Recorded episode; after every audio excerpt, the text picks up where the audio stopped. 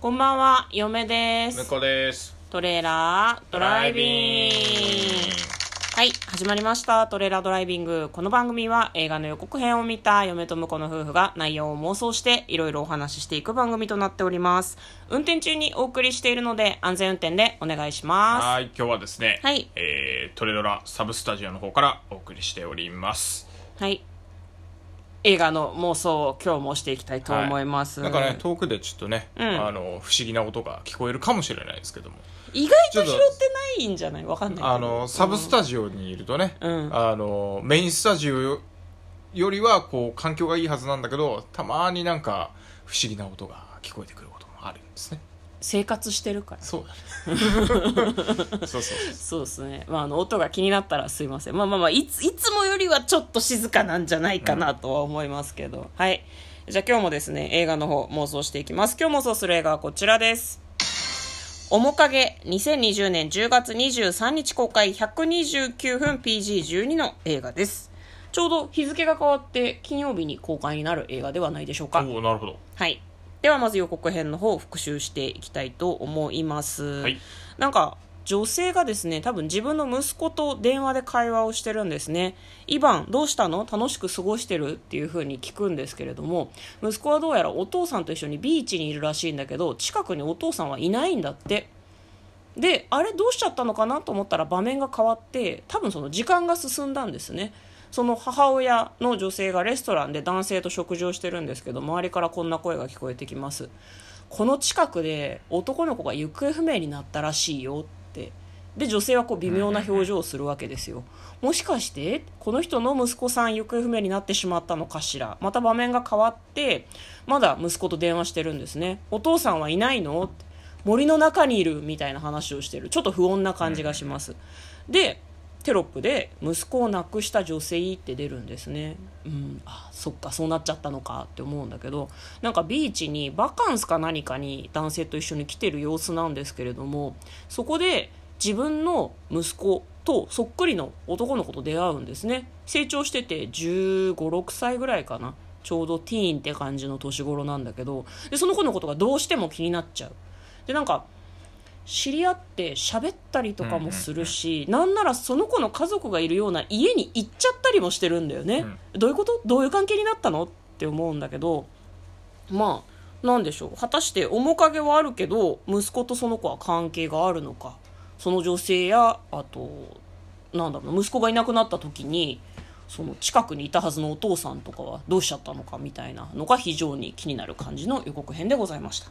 じゃあ内容の方を妄想していきましょ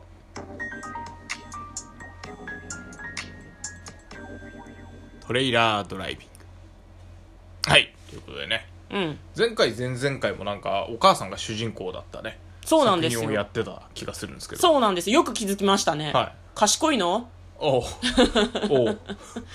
じゃあねあ褒められた今週はい話した他の2作品がですね実ザ・はグラッチと,、えーとストレイドッグでしょストレートドッグ、はい。両方とも母親が主人公だったんですね、それぞれ立場は違うんだけど、うん。うん。まあ、でも前回2作は両方とも警官のお母さんでしたね。気づいてしまったの、はい。今回は警官じゃないんですよ、あそう確かにね。うん、いやでも、た多分ね。あのー前の2つがホラー、えーサスペンス？違うか。バイオレンスみたいな1作目はホラーでグラッチはホラーで、うん、ストレイドッグはバイオサレンスペンス？バイオレンス？みたいな。わかんないけど。うん。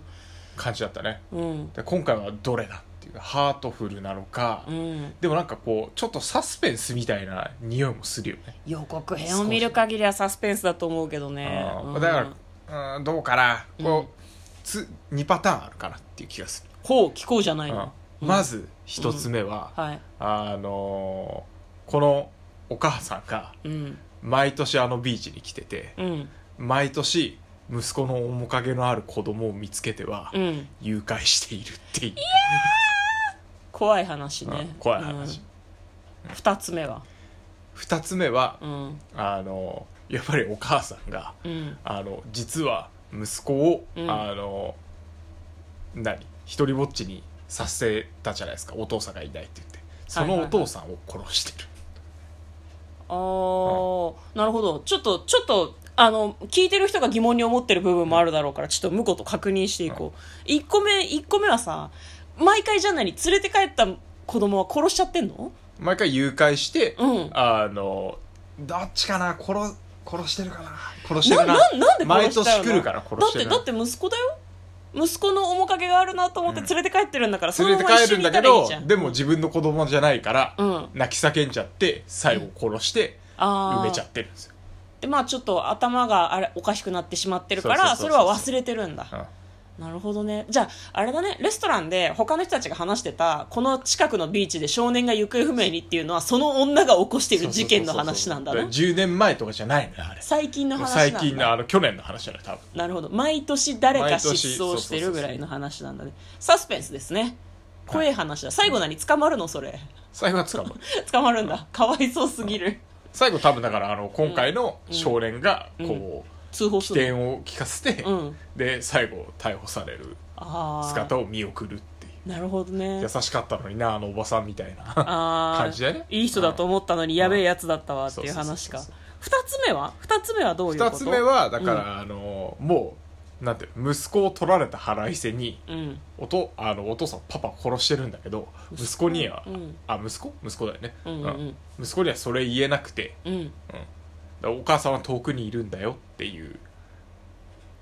あー。ので、あの連絡してたんだけど、うん。本当に誘拐されちゃって。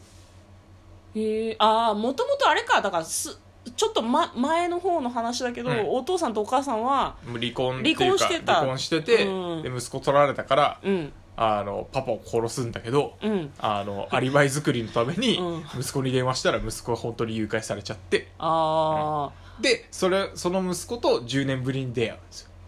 あなるほど。あの面影がある少年は本当に息子なんだ。の息子なの。じゃあで今の家族が多誘拐犯じゃん。誘拐犯。誘拐犯じゃん。へえそれ捕まるのは誰？それ最後。捕まるのは全員捕まる。全員全員捕まるの？なんだで？相手の家族も誘拐犯だっていうことで、うん。ああででもあれか時効？誘拐も時効あるの？時効かな？いやわかんない。アメリカ。もしれない。なんかこれの映画のさ、うん。なんか舞台の時効のルールによらない？なんかわかんないけど、まあまあねうん。時効かもしれないね。わかんない。でもその誘拐なんだったらうやむやにして毎年会いに来るでもいいかもね。なんか言えなくない？あーなあんたあんた誘拐された子よって息子がもし忘れてる風だったら言えない気がするから、えー、そうな。2の方がなんかちょっと安入な空気に合ってるかもしれないですね。あ確かにね。なんかその本当に誘拐されちゃったんだけど、うもう何年も経っててでなんか幸せそうに暮らしている息子を見て連れて帰るっていう気にな,、うん。ならなくなっちゃったっていう、うん。でも分かんない。お母さんだけ捕まるっていうのはありかもね。お父さん殺してるからね。うん。うん、まあそういう感じでいいですかね。私私2位が好きです。あなたは？あなたはどっち？僕1の方がああ1の前あの絶対バレないようにしてほしい。あの見てる側に絶対気取らせないでうん。あの最後の最後に、うん。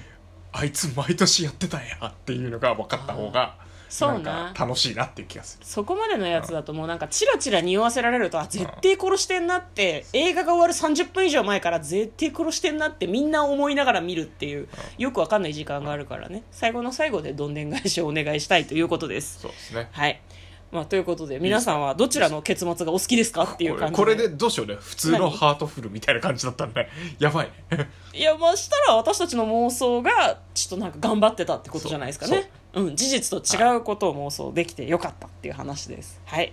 えーじゃあ簡単にストーリーを読んでまいります。幼い息子を失った女性の希望と再生の旅路を描いたミステリードラマ。絶対違う。絶対あミステリーね。そうかミミステリーか。はい。はい、エレナは元夫と、お、合ってるじゃん。元夫と旅行中の6歳の息子から、パパが戻ってこないという電話を受ける。人気のないフランスの海辺からかかってきたその電話が息子の声を聞いた最後だった。10年後、エレナはその海辺のレストランで働いていた。働いてんだ。あずっと待ってんのかああ、なるほどね。ある日、彼女の前に息子の面影を持つ少年、ジャンが現れる。エレナを慕うジャンは彼女の元を頻繁に訪れるようになるが、二人の関係は周囲に混乱と戸惑いをもたらしていくということです。雲行き怪しくなってきたな。怪しいはい、気になる映画でございます。ということで、嫁とこのトレーラードライビング、まったねー。